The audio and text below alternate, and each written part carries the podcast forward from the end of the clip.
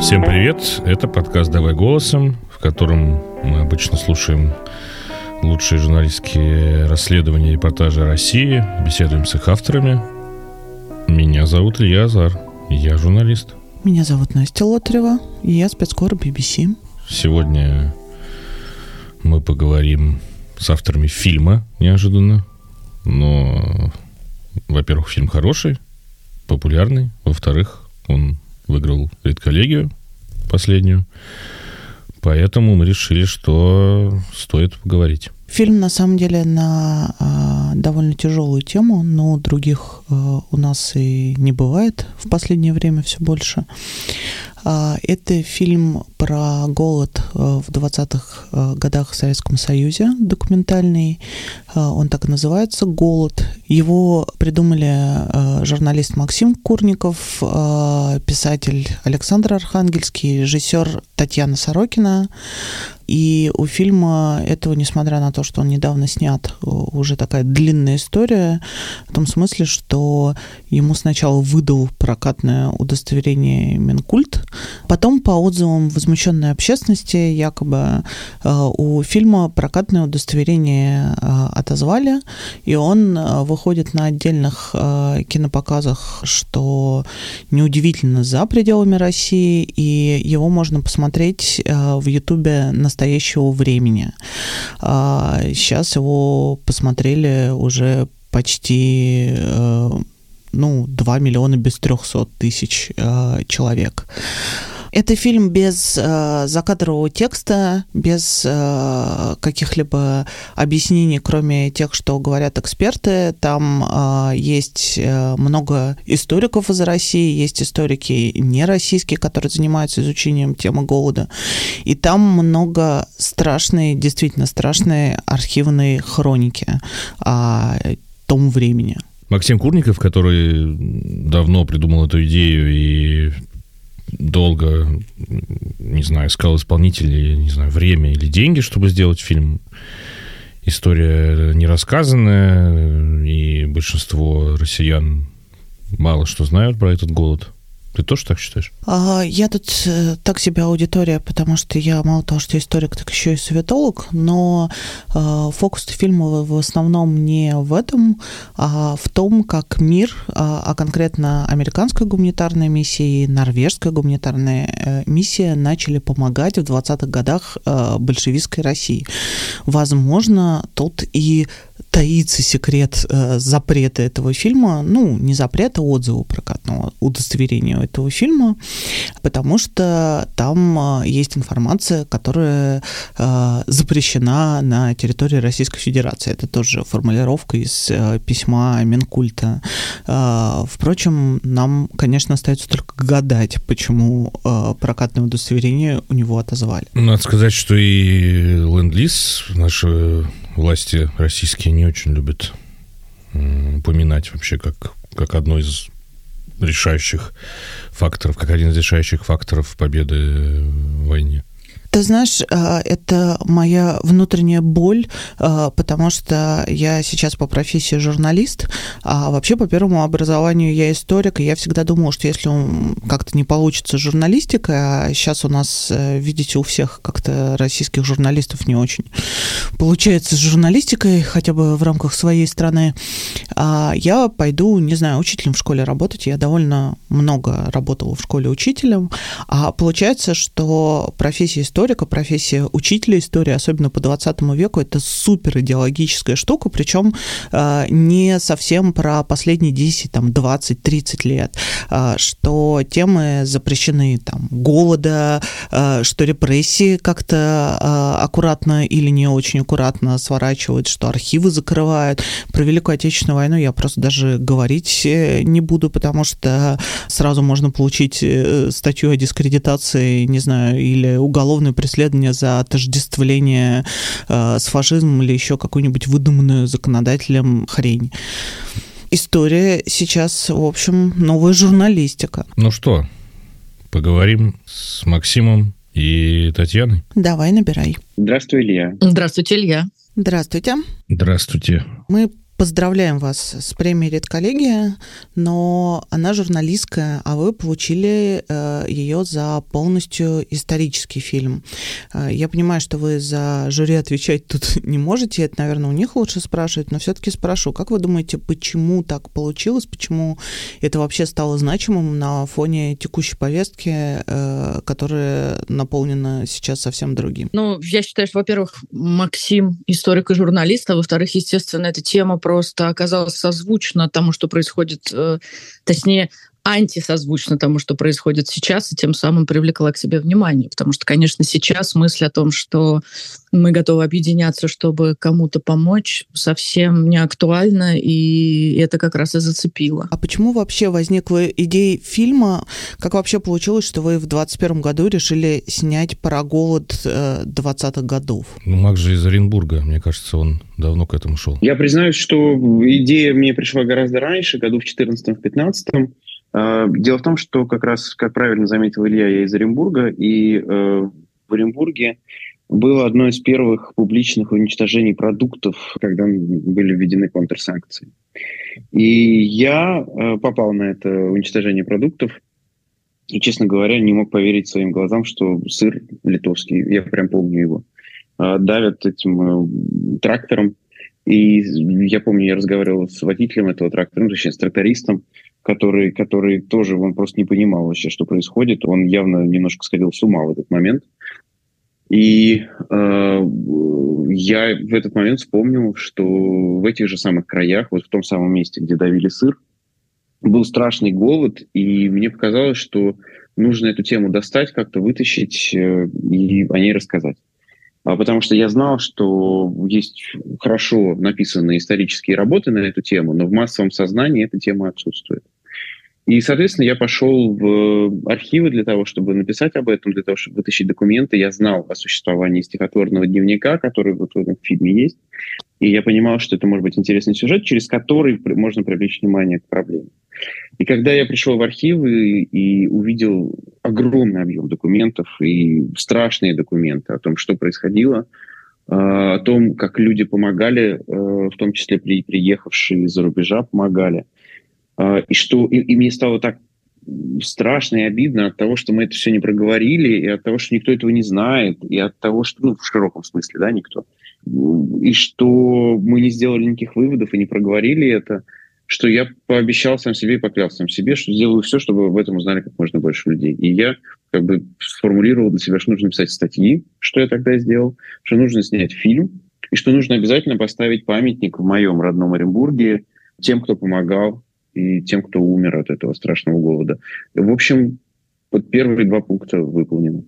Ну, а последний, мне кажется, может быть, никогда не будет выполнен. Или ты все-таки надеешься? Я почему-то даже уверен, что рано или поздно это будет э, сделано, потому что во многом задача фильма была вписать эту тему в будущие учебники истории. Грубо говоря, чтобы эта тема стала обсуждаться. Пускай мы понимали, что пропаганда будет реагировать определенным образом, но даже это, в общем, часть плана, потому что э, пропаганда обязана была бы это, об этом говорить, как-то это по-своему объяснять, но э, самое главное, что она обязана была бы говорить на эту тему. И наша задача была заставить разговаривать на эту тему, пускай даже тех, кто смотрит на эту ситуацию совершенно по-другому.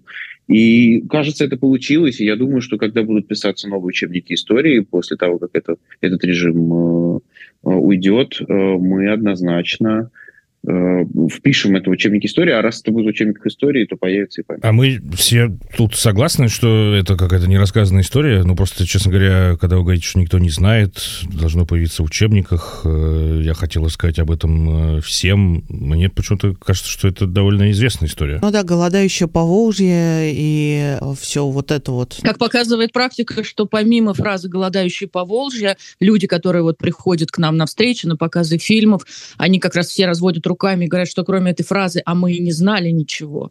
Есть семьи, в которых как бы жива эта память, потому что были родственники, а есть очень много людей, которые ничего про это не знают. И для них это как бы было открытием, и они ну, очень часто об этом говорят. Очень важный момент, э, как раз то, что сказала Татьяна, что действительно какие-то семьи это сохранили как семейную память, И при этом, при всем, э, мне кажется, что вот это как раз та энергия, которая вытолкнула э, фильм и вытолкнула вот этот сбор э, средств на этот фильм, вот эта разность между семейной памятью и государственной памятью. Э, люди в семьях часто, особенно да, в Поволжье, сохранили э, э, эту историю у себя. Они не знают официальных и неофициальных цифр. Они только знали, что голод был и что их семья через это прошла. Они сохранили память об этом, но они знают, что в учебниках этого нет, по большому счету. И в массовой культуре, кроме фразы «голодающий Поволжье», которая во многом стала такой скорее иронической, да, потому что она у Ильфа и Петрова там встречается и так далее. А, а потом она действительно была обозначающей такой, знаете, фейковые голодающие, ну, то есть какие-то нищие, которые ходили там по Москве и рассказывали мы без голодающего Поволжья и так далее, вплоть до 50-х годов. А, короче говоря, в массовой культуре это осталось немножко только вот таким отпечатком. Ну, плюс, конечно, а, были все-таки произведения, которые говорили о, об ужасе голода, но вот две вещи. Масштаб и самое главное, иностранная помощь для большинства становится открытием. А... Я могу сказать, что вот даже э, очень многие люди, такие как, не знаю, там Кирилл Рогов, Екатерина Шульман, которые посмотрели этот фильм э, одним из первых, мы вместе были, они все говорили, что мы знали о том, что в принципе это было, но мы не могли себе представить, а, масштаб, б, э, такой объем помощи. Ну, честно говоря, я просто год назад читал журнал «Дилетант», который был прям почти целиком посвящен этой теме. Да, во многом как раз мы параллельно это делали, и э, журнал «Дилетант» тогда нам очень сильно помог э, как раз э, со сбором средств. А, и действительно, журнал «Дилетант» читают десятки тысяч людей – но это десятки тысяч людей. А наш фильм посмотрели вот э, уже почти миллион семьсот. Слушай, а ты вот считаешь, что это как бы то, что никто не знает, это очевидно там э, целенаправленная политика властей, но это связано в первую очередь э, из-за такой роли штатов в этом, о чем, собственно, ваш фильм в, в, в, в большей мере, или просто именно то, что, не знаю, как репрессии скрываются, как бы скрываются все весь негатив да, советского режима? Э, ты знаешь, Илья, мы с Татьяной, вот если, как говорится, она, мы сверим сейчас впечатление. Э, я прям очень хорошо помню момент нашей первой экспедиции, когда мы втроем э, ехали из одного города в другой и обсуждали, пытались понять, а почему для нас закрывают сейчас архивы, почему для нас закрывают сейчас музеи. И Александр Архангельский, он просто вдруг начал читать ну, какие-то историографии, мы, мы, мы читали по дороге, вот, буквально вслух друг другу, да, а, и Александр Архангельский читал нам э, историографическую какую-то книгу, которая об изучении того года, или какую-то статью. И вдруг нам стало понятно, что для, прости за это выражение, для чекистского режима очень важно показать, что страна спасалась только ими и всегда охраняла их от внешних врагов и иностранная помощь, это какая-то идиосинкразия возникает. То есть нельзя признать, что нам помогали из-за рубежа. Я перебью, потому что у вас там нашлось э, доброе слово о Дзержинском, что как бы могло э, восприняться как раз э, вашей аудиторией не очень хорошо, но потому что Дзержинский там, получается, в целом молодец. Это не у нас нашлось это у американцев нашлось. Угу. Мы буквально процитировали то, как американцы воспринимали эту историю э, и это взаимодействие. И, как говорится, из песни слова не выкинешь, мы давали то, что есть. Но вот не знаю, согласится Татьяна или нет, но для меня э, вот именно тогда э, стало как бы более понятно, а что им так мешает. А мне кажется, это еще все-таки определенное сознание на местах. То есть вот то, что нам э, мешали снимать именно в регионах, на мой взгляд, это какой-то такой местечковый страх, да, то есть люди, видимо, там как бы существуют в такой более закрытой системе, от которой они сильно зависят, и лишний раз э, пустить кого-то, кто рассказывает, в общем, о вещах уже сейчас воспринимаемых как бы сомнительно, для них, наверное, вот это все-таки тоже существенно. Это, очень интересно, что... на самом деле, что мы с Татьяной по-разному видим э, этот момент. Во многом потому, что Татьяна москвичка, а я все-таки провинциал, да. И когда я, например, разговаривал с теми людьми, которые нас не пускали, э, а все-таки регионы темы отличаются, что ты можешь доковыряться до того человека, который вдруг вот оказался в этой цепочке, и они говорят, это нам команда была из ФСБ, и команда была из Москвы.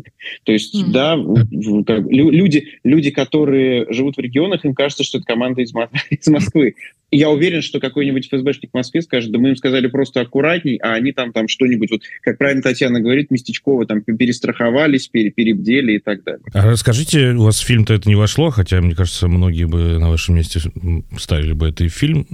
Поподробнее чуть-чуть, но не слишком, о том, какие именно препятствия вам чинили. Там же были вроде и задерживали съемочной группы, и многие отказались, да, разговаривать. Ну, задерживать нас прям так не задерживали, но всячески мешали работать, потому что сначала, по-моему, в Черном отроге, да, какая-то да, общественная... область. Да, возмутилась, э, что здесь по улице ходят какие-то люди с камерами. Снимали, к нам на улице подъехала машина, остановилась, спросила, а что вы здесь делаете? Ну, как бы ничего такого не скрываем, снимаем кино. Дальше мы уже вернулись в здание музея, и там нас ждали люди которые представились сотрудниками полиции, да, нам тоже надо было дальше бежать снимать, поэтому мы оставили одного человека, который подробно им описал, э, что мы здесь делаем и кто мы такие. И уже э, в следующем городе, Максим, что это был за Бузулуки. город? Наверное, как раз... Бузулуки. А, Бузулуки, да. Э, к нам снова подошел наряд, уже зная наши фамилии, уже зная, чем мы тут занимаемся. Они попросили смотреть машину, по-моему, чуть ли не. Но, естественно, мы причем, причем тоже... при этом сказали, нам местные жители на вас жалуются, что вы тут, значит, что-то делаете, но при этом у них список наших имен. это, было довольно забавно. У вас э, при этом там череда замечательных провинциальных историков. Я тоже, как э, историк по образованию, очень э, на это обратила внимание. Людей действительно увлеченных, э, людей, которые действительно этим занимались, рефлексировали, да, там и э, так далее. И я так понимаю, они, во-первых, с вами сотрудничали охотно, а потом, э, когда отозвали прокатное удостоверение, фильм вышел на настоящем времени. Это у нас иноагент, э, враг России, и в целом чувствительная такая довольно история. Ваши эксперты как-то этого момента не побоялись? А, да нет, эксперты, особенно прекрасная Юлия Хмелевская, она для нее это реально дело жизни, и взгляды у нее соответствующие. Но была одна история девушки, которую мы записывали в Самаре, она еще... В Саратове.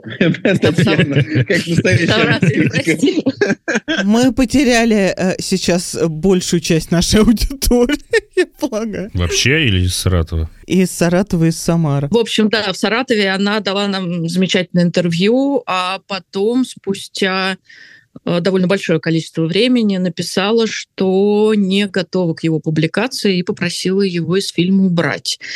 И с чем это было связано, мне тоже до конца сложно понять. Мне кажется, это какая-то какая вот внутренняя тоже такая история, что человек э, испугался каких-то последствий. Но это было еще до того, как фильм вышел. То есть она это сделала да, до да, того, да, как да. фильм вышел. Ну, давайте я просто скажу, что э, нас действительно не пускали ведь еще в музеи и, и в архивы, и Э, часто это, наоборот, приводило к тому, что мы находили более интересные э, ходы. Фильм начинается у нас на башкирском языке, и как раз башкирская женщина, э, которая исполняет произведение под названием, ну, это, это, этот жанр называется баит, она сама его сочинила, о голоде. Мы его нашли благодаря тому, что нам как раз отказал эксперт. Так получилось, что мы договорились с этим экспертом, он культуролог, он собирает народное творчество, то есть он объехал практически весь Башкортостан, и он должен был нам рассказать как раз о том, как это в народном творчестве все сохранилось. А в итоге он в какой-то момент очень резко слился, он э, сказал, что он не сможет, он э, и так, и сяк, и мы сказали, мы здесь останемся на еще на один день, и на два дня, насколько нужно. А, и в итоге он просто перестал отвечать на звонки. И тогда мы просто взяли его статьи, и одно из произведений э, было подписано вот этой женщиной. И мы подключили все ресурсы, какие у нас только могли быть, и действительно нашли подходящую фамилию и имя в Одноклассниках. связались с этой женщиной. Это произошло очень быстро, но невероятно повезло. Мы за полдня, за сутки, наверное, где-то так э, все это организовали. И в итоге мы поехали в довольно далекую эту Уфы деревню и записали ее прямо там, прямо в местном доме культуры. И получилось так, что это, э, это стало настолько важным э, для нас фрагментом, что мы его и поставили в самое начало. А ты правда рассчитывал, что фильм может выйти в прокат?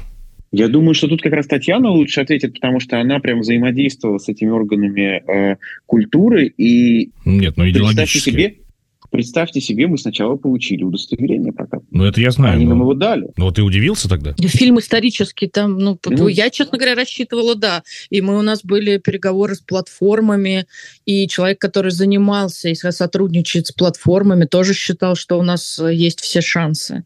Но вот получилось, как получилось. При этом вы взаимодействовали уже после того, как получили это письмо на e от э, Министерства культуры. Ну, интересно, что это за возмущенные граждане, которые массово стали якобы обращаться. А там еще такая формулировка великолепная.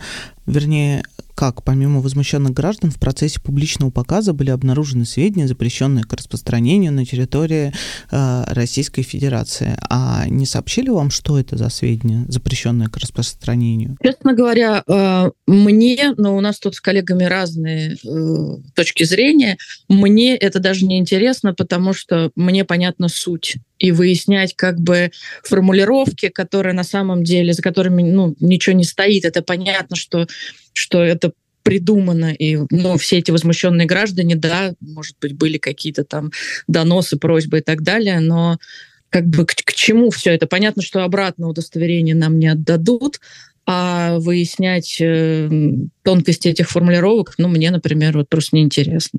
Татьяна правильно сказала, да, у нас разная была точка зрения, и мы э, собрались на такое зум-совещание после того, как все это произошло, когда отозвали прокатное удостоверение. Мы, мы разделили здесь, но в итоге решили э, действительно не, не тратить время и силы на то, чтобы это выяснять.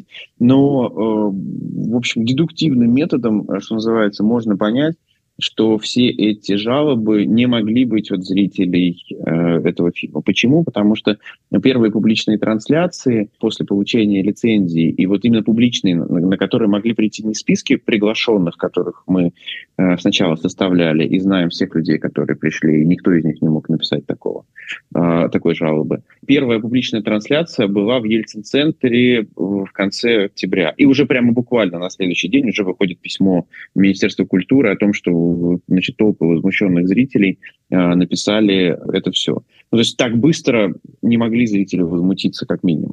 Э, но надо понимать, что уже во время съемок э, мы видели, что есть какие-то, в том числе и публичные обращения ко всяким там органам, разобраться с нами, и что мы якобы снимаем на какие-то американские деньги. Там люди придумали какие-то теории, там какие-то свои доказательства приводили. Ну, в общем, это было э, понятно, что такие письма могут быть, но не от зрителей, конечно, это точно. Э, более того, когда пропаганда начала снимать вот, э, репортажи на России-24, э, когда ну, прям валом пошли публикации там, от аргументов и фактов до каких-нибудь вообще совсем э, зашкварных каких-нибудь э, царьградов, там э, видно было, ну просто мы, мы, это видно по, по публикациям, по этим, по сюжетам, что они не видели фильма. Они реально говорят вот просто вот э, в пустоту о, о чем-то, о каком-то чем-то, что они даже не видели. А вы пытались изначально получить какое-то государственное финансирование? Минкульт же раздает, в том числе и на э, исторические какие-то вещи. Просто кажется не очень очевидной идеей снимать фильм про голод э, больше, чем часовой на такую историческую тему на э, краудфандинг. Или вы сразу решили просто даже не связываться? Вот тут я вам точно могу сказать сразу, потому что у меня э, в 2014-2015 году, когда пришла идея фильма, я начал искать э, средства на это. И я совершенно был неопытный в этих вопросах, и я начал просто в каких-то фондах узнавать, и вдруг узнал, что да, фонды теоретически могут это дело поддержать. И я встречался со своим знакомым, который, которому рассказал идею этого фильма, и он мне говорит, Максим, ты с ума сошел? Ты смотри, ты получается, что нам американцы там, или там европейцы, ну, в общем, короче говоря, нам эти иностранцы помогли. Они нас тогда спасали от голода. А теперь ты к ним придешь и говоришь, слушайте, вы нам тогда помогли, я сейчас вот об этом расскажу, дайте мне еще денег, чтобы я об этом рассказал. Это должны мы сделать на свои деньги. Вот просто реально со- собрать, и вот все, кто, что называется, благодарен, э, это сделать. И я тогда не очень поверил в идею краудфандинга, откровенно говоря. И тогда это еще было в 2014-2015 году не очень развито. Но потом я видел, как другие проекты на краудфандинге что-то собирают, и мои хорошие знакомые, там Роман Супер, Александр Уржанов, они в «Амурских волнах», э, тоже э, как-то поддержали идею краудфандинга тогда. И в итоге мы на это и решились. То есть для нас это была позиция не брать у государства, потому что государство тоже, соответственно, мы всегда будем... Подоз... Ну, да, даже если государство ничего нам не скажет, зритель всегда будет, наверное, подспудно думать, ну, понятно, если государство дало, оно там что-то диктовало. Мы не стали брать ни у каких фондов, мы реально собрали просто вот у людей. И надо сказать, что этот краудфандинг он меня невероятно вдохновил, конечно, потому что вместе с э, какими-то небольшими суммами, иногда, иногда большими суммами, э, люди присылали свои истории, нас завалили историями тогда. И на самом деле вот эта э, история про художника, который ушел во Францию, да, который, который успел нарисовать голод и который, картины которого мы, мы в фильме показали, она пришла нам через краудфандинг. И это было, конечно, сейчас, оглядываясь назад, можно сказать, что это было 100% правильное решение. Но при этом, э, я думаю, если бы э, фильм получил поддержку э, Минкульта, наверное, он бы мог бы и до проката дойти. Тут Татьяна опытнее. Я не такой опытный кинематографист, что называется. Ну, шансы были бы точно выше. Я могу только вздохнуть, что, ну, вот нам всем втроем не хотелось брать денег у государства. Вот и все. А фильм же вышел, соответственно, уже во время войны. Снят, я так понимаю, он был до нее, но решили себя выпускать. Короче говоря, если бы ты не успел его снять э, до войны, э, сделать, вы бы сейчас бы стали его снимать? Ты знаешь, меня э, вот недавно, когда я начал говорить, что мы снимаем до войны, меня украинская зрительница, это было на одном из показов, сказала, до 2014 года. И я вдруг так осекся и понял, что как бы она меня срезала, да, что называется. И, знаешь, в некотором смысле начало войны в 2014 году стало побудительным мотивом снять этот фильм. И, конечно, но если мы говорим про 2022 год и начало вот этого крупномасштабного вторжения, мы успели даже делать даже не в начале войны. Мы, мы когда снимали во второй командировке, мы уже поняли, что мы запрыгнули вот в последний вагон уходящего поезда мы поняли, что даже на полгода начни мы позже, мы бы не успели. Помнишь, да, Татьяна, нам прям пришло это понимание? Да-да. Но не успели в каком смысле? В смысле, что не, не, не дали бы снимать или... Нам или бы уже не дали бы снимать вообще. Нам бы даже не дали вот ездить, как мы ездили. Тебе, мой вопрос был скорее в том, тебе кажется, сейчас это, ну, я просто несколько твоих интервью посмотрел, ты как бы считаешь, что этот фильм какой-то имеет и антивоенный э, смысл? Ну, понимаешь, дело в том, что этот голод возник из-за войн. Вот этот голод возник из-за войн, и это, этот голод э, – это последствия э, войны. И тут даже не столько я, сколько, не знаю, там Антон Долин, например, да, в «Медузе» как раз написал, что понятно, почему фильм запретили, он, он антивоенный. Его воспринимают как антивоенный, и, в общем, да, конечно, он показывает о том, к чему приводят войны. А, и показывает, что гораздо лучше дружить, чем воевать. Гораздо лучше помогать друг другу, чем воевать. В этом смысле, да, посыл такой. Я как раз, когда смотрел, задумался над тем, что ну, сейчас же часто говорят, что чем хуже, тем лучше, да, чем хуже будет э, России, тем быстрее все закончится, тем быстрее Путин уйдет. И в этом смысле, не знаю, если бы американцы не стали помогать э, голодающим, то, может быть, и режим большевиков бы рухнул. Есть такая точка зрения. А, многие, не многие, несколько человек мне об этом говорили. Мне кажется, что это опровергается следующими голодами. Голодомором в Украине, жутким голодом в Казахстане, который был... В Казахстане 40% населения просто исчез. 40% населения исчез. Это просто какие-то неимоверные цифры, тоже миллионы. А, но это не свергло режим большевиков. Это а вы сознательно изменило. вообще меньше фокусировались на причинах голода? Там вначале э, это есть, конечно, но кажется, что все-таки фильм больше сфокусирован на э, гуманизме, на помощи, ну и на ужасах происходящего, а про причины, в общем, говорится довольно коротко. Почему так? Да, я вот как раз хотела сказать, что основная мысль в фильме это все-таки про то, что гуманизм важнее политики и идеологии, да, поэтому к вопросу о свержении режима это было время, когда человек все-таки оказался важнее, чем э, все эти исторические перипетии, да, и и вот эта вот помощь, она на каждого человека была нацелена, а не, а не на то, чтобы там что-то дальше свергалось или не свергалось. И вот эта мысль как раз сейчас и звучит как э, антивоенная. А по поводу э, причин, да, действительно, они так э, вначале очень быстро обозначены, буквально в несколько минут. И это тоже был э, такой вопрос. Фильм невозможно было сделать бесконечным. Ну, то есть, да, насколько крутых историй не вошло, это просто это отдельная большая история, большая боль. Но причины действительно показаны так, э, довольно быстро, во многом потому, что когда мы прямо сели, я прям помню, одно из совещаний было, что это, по-моему, Александр Николаевич поставил так вопрос, надо понять, о чем в итоге фильм. А у причинах голода или у помощи. И вот это вот, да, о помощи, о гуманизме мы, мы, мы сделали выбор в пользу этого. Опять же, в одном из интервью ты рассказывал, что, ну, и здесь тоже, сейчас тоже говорил, что это там, реакция России, российского государства на этот фильм в том, что там история для нее это элемент пропаганды, часть пропаганды, но тебе не кажется, что твой фильм который вышел, ваш фильм, который вышел на настоящем времени, о чем мы уже спрашивали, да, на, там, на агентском ресурсе, на ресурсе, который там так или иначе связан с Госдепом США, а, невольно, может, может быть, не становится, но как минимум может восприниматься как часть э, обратной контрпропаганды? Ну, во-первых, это только один из э, ресурсов, где он вышел.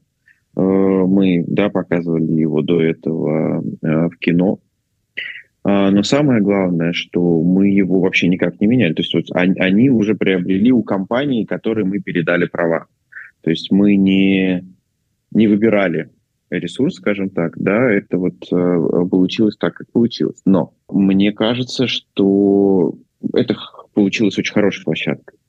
И замечательно, что он вышел на Ютубе, потому что это была вторая волна сразу после э, сбора донатов когда нас накрыло этими историями. Если вы откроете комментарии к фильму в Ютубе, это просто нескончаемый поток историй из семей, как люди, в каких регионах, как переживали голод. Голод 20-х, голод 30-х, послевоенный голод. И это, ну, мне кажется, одна из главных причин. И в этом смысле у нас тоже был такое, да, внутреннее сомнение, а правильно ли это выкладывать на YouTube, потому что это все-таки кино, а кино должно быть там на платформах и так далее, и так далее. И я рад, что так получилось, и благодарен настоящему времени, что в итоге они решили вот это показать и, и, и выложили в YouTube, потому что получилось, что мы... Это такое ощущение, что это, это где-то как копилось в каком-то пузыре, и вот это, это вылилось туда. Ну, дело не только настоящего времени, просто как бы фильм можно, кто-то может назвать проамериканским, да, в то время, когда там Россия воюет с Америкой. А кто-то называет прочекистским, и такие люди тоже есть, да. Ну, то есть, ну что ж теперь, опять же, ну что ж, не делаем, если так было. Что мы можем делать, если оно так было? Мы тут бессильны. А, у меня просто записано, что 1,6 миллионов просмотров, а вы говорите, что уже почти 1,7 э, миллионов просмотров. Это много или мало для такого фильма? Честно говоря, я не ориентируюсь в таких цифрах. А вы себе ставили какие-то задачи на этот счет? Ну, кроме... KPI. Я хотела избежать этого слова, оно противное. Тань, ты ставила себе какие-то цифры?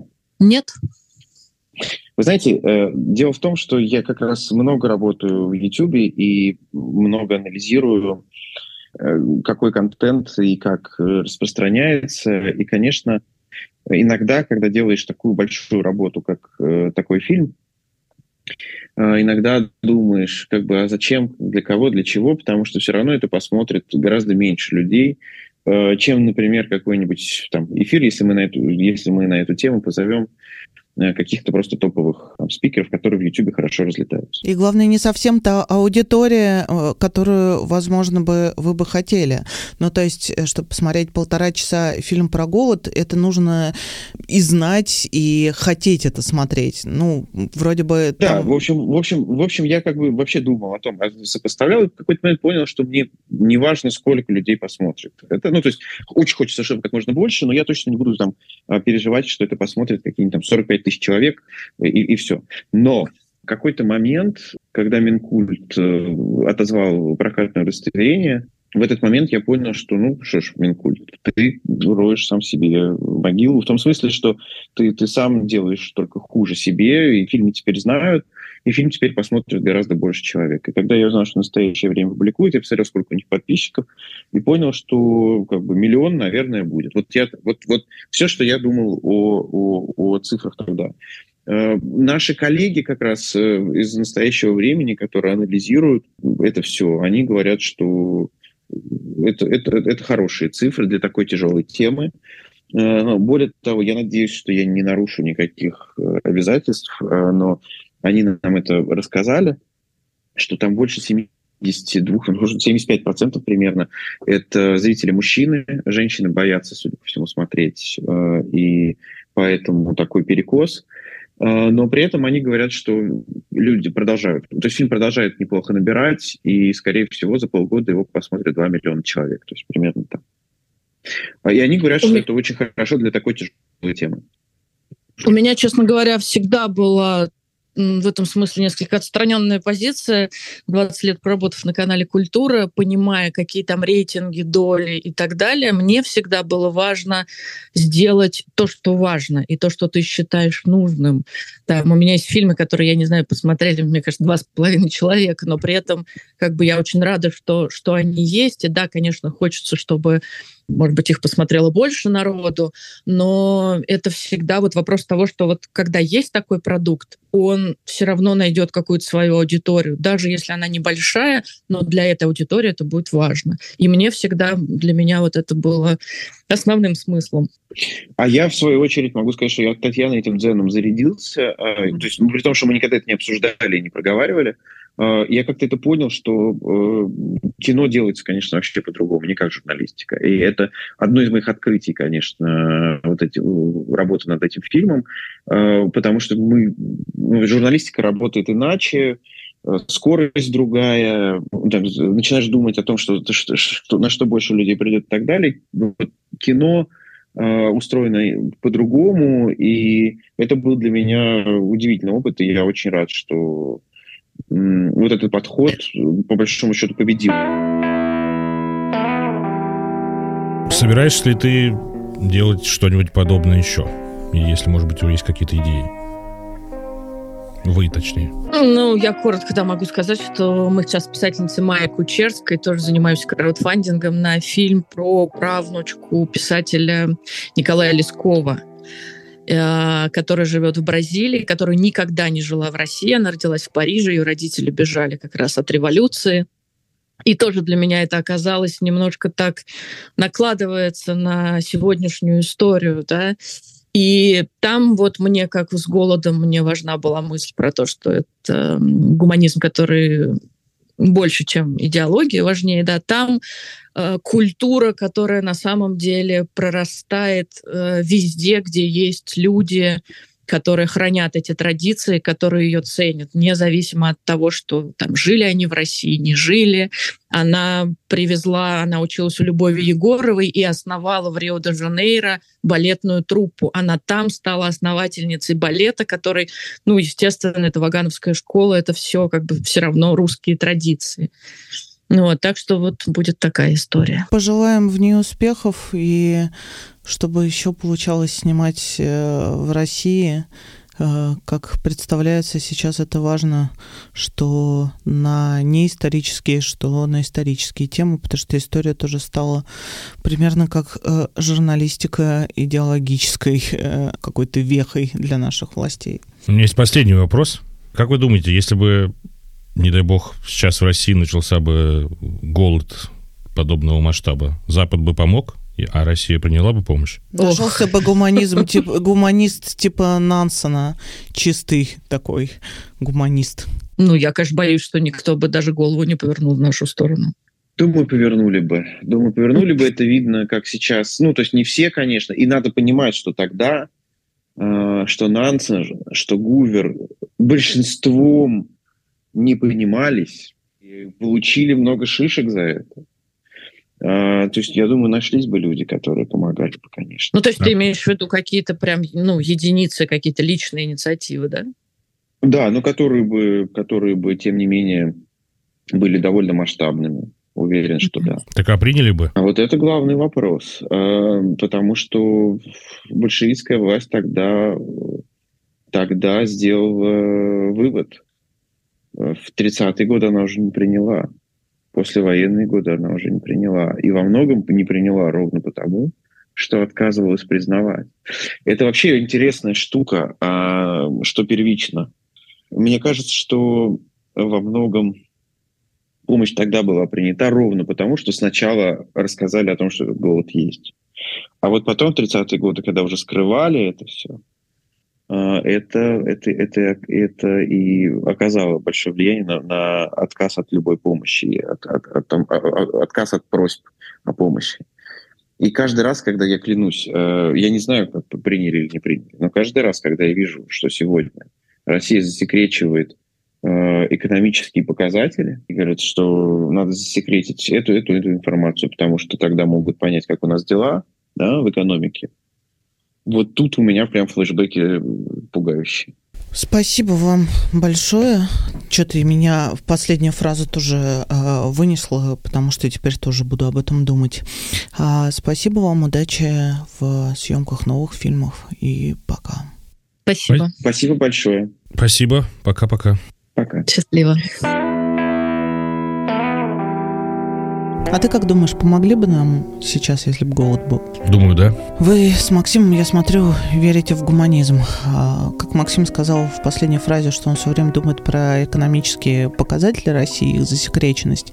Я все время думал и продолжаю думать про э, не иллюзорный такой голод в 21 веке, а именно все связанное там с той же зерновой сделкой э, в связи с э, войной в Украине, с тем, сколько сколько областей сейчас остались без базовых э, каких-то условий, да, там и возможности в Украине, то есть без еды и без тепла. И, конечно, кажется диким, что человечество на таком уровне уже своего существования вообще продолжает обсуждать эти вопросы. Я знаю, я говорю как Нансен. Хочется напомнить, что э, есть еще еменские дети, которые голодают уже который год. И без украинского э, зерна им лучше не будет. Но вот мне кажется, что еменским детям же помогают, но как-то кажется, что не так, как помогали даже в 20-е годы советским детям. В общем, как-то хочется, чтобы было э, больше гуманизма, походов на Северный полюс, каковыми прославился Нансен, а не это вот все. Но это уже не при нашей жизни, мне кажется. На этой оптимистической ноте с вами был подкаст «Давай голосом». Мы говорили о лауреате премии «Редколлегия» о фильме «Голод». Посмотрите его, он выложен на YouTube-канале «Настоящего времени». Меня зовут Настя Лотарева. А меня Илья Азар. Всего вам доброго.